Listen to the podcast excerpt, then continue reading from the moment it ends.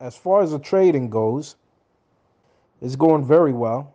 You know, when I reflect, I could see the the enormous amount of growth that I had from when I first started uh, diving into this. As far as strategy, I'm pretty much the one I'm using is the one I've been using for I want to say over a year now. You know, the Camarilla pivot strategy. I never uh, walked away from that. It works. It got a st- statistical edge. The only thing that has changed is that I became more uh, consistent in my execution. Basically, I wrote algorithms. So uh, that's pretty much what I do. I got a algorithm that I run to execute my trades and manage them. So that that takes a big part of the psychology out of trading for me. You know, it's part of my psychological risk management. You know, because you want to reduce any risk as much as possible in trading. And you you have psychological risk, you have uh, technological risk, you have account risk. So my biggest thing is risk management, man. Trading is all about having an edge, focusing on process, and managing your risk. If you had to if you have to consolidate what trading is into three groups, that's all it is. Your edge, your process, and managing your risk. That's it. That's where a lot of traders, I, I think, you know, that's where a lot of people um, sabotage themselves with trading. I mean, there's a few areas, but I, think a lot of it comes down to risk management. And again, it's it's not all about risk per trade. I mean, for example, technological risk is having a decent um decent hardware that you can execute your trades on and manage them and then having a backup for that.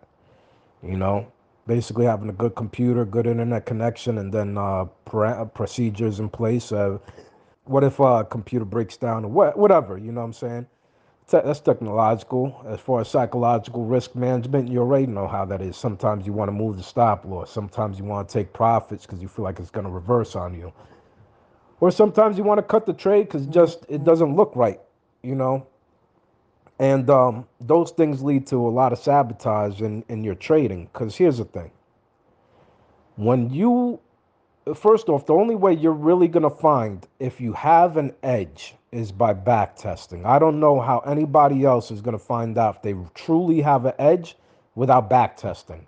Me personally, I don't believe that anybody can find out if they have an edge without back testing. They may believe they have an edge, but I, I you know, in order to really prove you have an edge, you have to back test.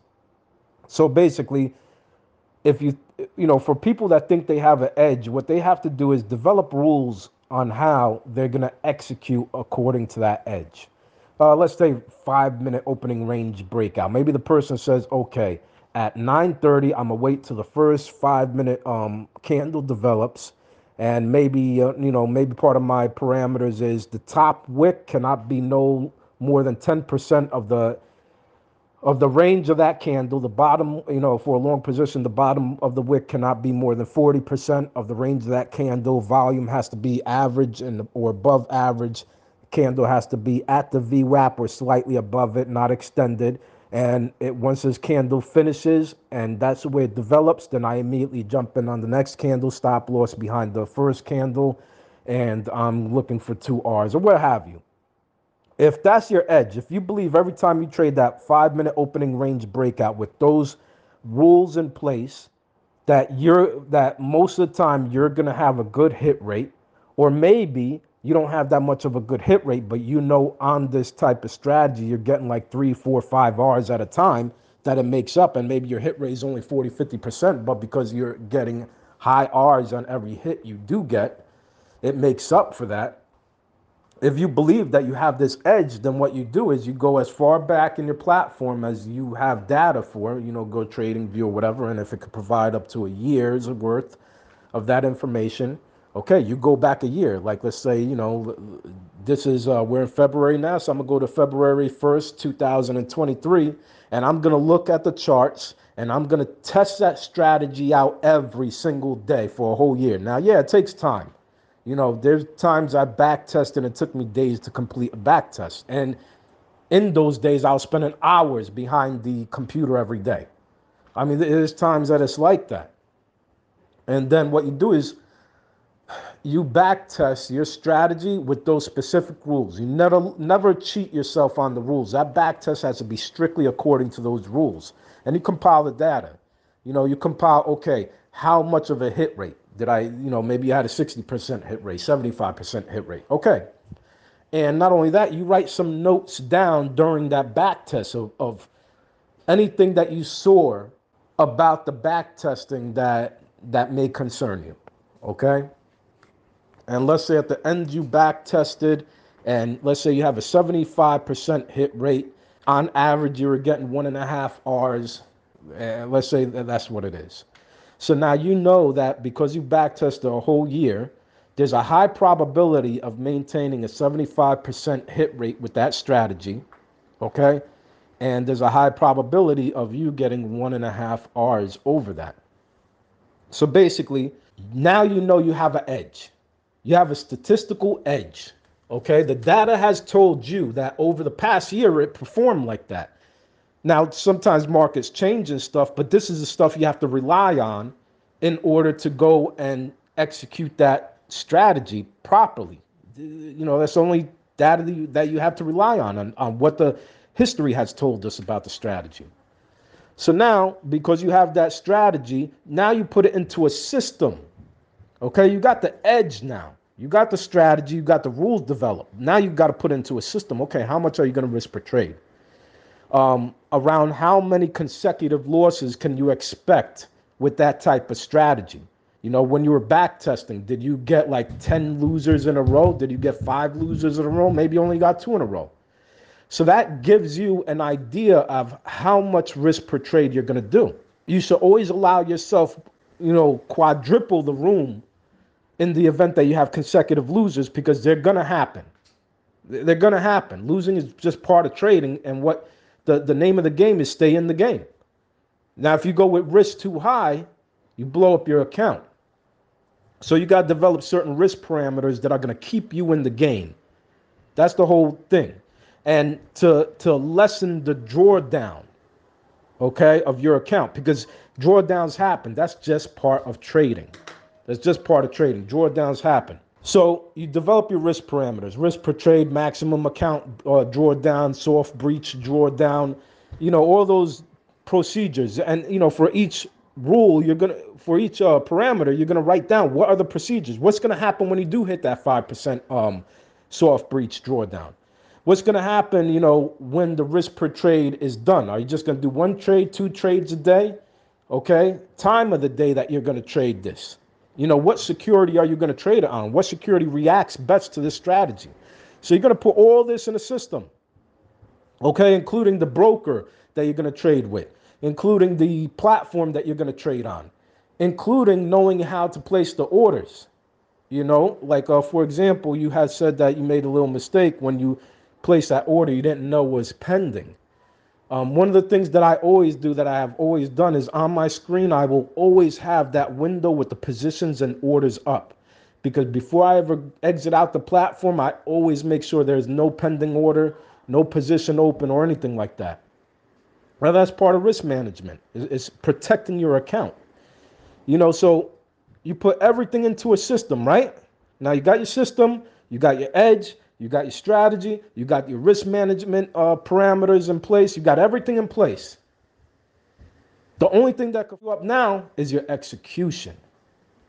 Because when you start executing, you start getting into that trade and you want to get out early because you see some profits and you just feel like it's going to turn around on you or, uh, you know, what have you. You just messed up your statistical edge. Now your execution isn't going along the lines of the data that you compiled, so you can't expect the same results. You can't expect the same results off your back test if you go changing up your your uh, your execution and management of that trade. You have to, if it's going to stop you out after going into profits, you have to allow it to do that.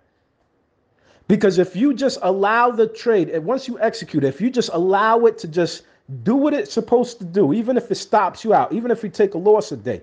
If you just allow it to do what it's supposed to do over a series of trades, you'll end up profitable.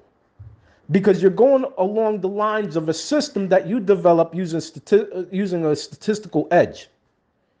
Because let, let's let's say you take some profits off the table early and it does reverse and you and you feel good. You say, "Good thing I took I got out of that trade. I took some profits off the table before it reversed." Now you just effed up all the data, even though you took profits. Now you've added psychological risk into your system. And that psychological risk is now every time you see you going into profits and you just have that feeling in your stomach it's going to reverse, now you're going to take profits. And, and you're going to do that just to see the price action go even more higher where you could could have, could have collected more profits and that messes up everything in the system. It throws all the data off. You see?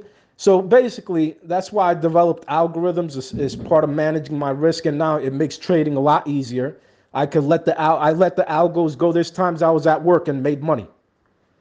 You know, so it, it's a beautiful thing because one of my things also was how do I trade if I'm stuck at work all the time? Well, algos was the answer to my question. You know, I taught my wife how to enter some information in the algos that the algo needs from time to time.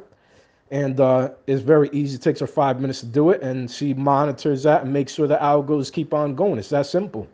So basically, I have everything kind of an autopilot, you could say. It just takes time. You can't force the market to give you a whole bunch of money at once. And if you increase your risk too much, now uh, you you you know the account might freaking blow up. It might not last that long. You might not be able to stay in the game that long.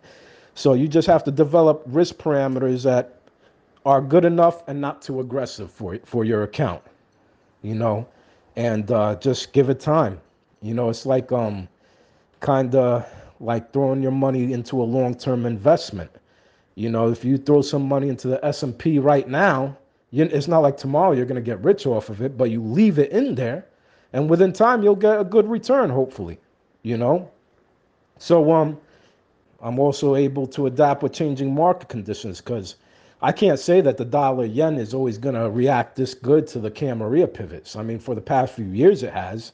But something could change. You know, maybe some institution comes along the way and they start trading a different system, and now, you know, maybe cause more volatility in the dollar yen, or it doesn't react the same way around the pivots. You know, whatever. I'm able to go in there and find new securities to trade and develop strategies with, with my Camarilla pivot strategy. Because my camera, I have basically a baseline Camarilla pivot strategy. I call my blueprint. I don't trade the same exact parameters on every security because every security is a little different. Like, for example, gold. I trade gold also. But I use that strategy. But for example, like let's say, um, you know, I might take on the dollar yen, I take 50% profit off the table on the first profit taker. Whereas with, with oh, okay, I'll give you an example. The Japanese futures market, I trade that too. I know with GDP, whenever that GDP announcement is made, this thing goes way past the six pivot every single time. For the past few years, it's done that. So I can say to myself, okay, I'm not going to take profit at the fifth pivot. I'm gonna I'm gonna freaking take profit. The first profit take will be at the sixth pivot, and then I'll trail the rest. You know, but it's still the same strategy because I'm entering at the same places. The stop loss is at the same places. I just may take profits at a different place depending on what the statistical data is telling me. So I use, you know, I got that blueprint. There's also another strategy that I'm developing an algo for, which is called uh, defining range. A lot of institutional traders actually use this um, this uh, this parameter in order to base their trades, which I've been back testing a lot there's statistical edge in it, and it's basically playing the breakouts that happen off of a defining range. And uh, there's three defining ranges a day: the regular market defining range, overnight, and uh, after hours. So, develop an algo for that, and uh, that's pretty much it, man. You know, but it's all about process. You know, it's all about process, managing your risk, and just executing every single time, man. You know, but um, I do got a website up now what I'd like to start doing is mentoring people. You know, it's mostly in the masajid. You know, I've had a few uh, brothers, you know, Muslims have come up to me asking me about trading. So I'm developing a little uh, platform now. It'll probably include podcasts and stuff like that. But it's just going to be a website full of resources. It's not really to make money. It's just a way of me trying to kind of give back because uh, I'm just tired of seeing all these people charging crazy amounts of money for courses and stuff. And most of the time, their courses are garbage. There's a lot of people who are trying to figure out trading to make their lifestyle better, not to become rich, but just extra money. And, you know, the masjid that I go to have asked me to do a workshop, so I was just putting something together. And I'll probably be putting um, a lot of resources on that website. And I want to give people a glimpse into what trading is, just so that way people see the reality. That's not easy. It's, it's very, very hard. You know, it, it may be e- once you get it down and you're doing everything the way you're supposed to, it, it becomes easy. You know, it becomes because I, I look at it like now it's easy for me. But at first, it's not easy, especially when you have all the pollution and garbage that you do on the internet trying to make it look as though it's easy with these stupid people on YouTube driving their Lamborghinis and shit like that. You know, oh, try this strategy and you'll make, you know, make a thousand percent. So I'd just like to have a website and some podcasts and, and resources on that website. And again, let people know this is not easy. You, you'll dis- you could destroy your life and freaking lose your life savings by doing this, you know, and try to point people in the right direction as far as what to do in order to trade the market properly. You know, so that's basically what I'm doing right now. My main objective is just to, uh, what do you call it? Just build a, a regular broker account because I don't know how long these prop firms are going to be around um, U.S. regulators are already trying to figure out a way to shut them down because they don't like them because they're trading CFDs, which are technically illegal in America, but there's like little loopholes that they're using to trade them. So uh, I'm trying to take advantage of the opportunity before it goes. There is a big opportunity. These non-traditional prop firms, people, are, you know, the real traders out there making a killing with these uh, non-traditional prop firms. So that's what I'm doing with that and then uh, again save up money for a personal broker account with at least a million in it. So that way once the prop firms do disappear at least i can still trade. The only thing i got to look for is a place that's easy to get dual citizenship that uh, allows me to go with with uh, different regulated brokers that'll allow me to hedge positions in the market. So i'm just trying to find a way to bypass these stupid american laws you know, that's it. I would imagine that, you know, as I make more money, I would like to find ways to park my money, whether it be real estate or what. I haven't, I have never blown a prop firm account. I've had them for months now. You know, I'm just growing them conservatively because I'm not trying to do like other people do. Because the prop firms, they want you to go in full risk. They want you to blow up their account so they could keep your audition fee and then you sign up again. But, uh, you know, I go in with conservative risk, growing it slowly and uh, everything's good with it, man.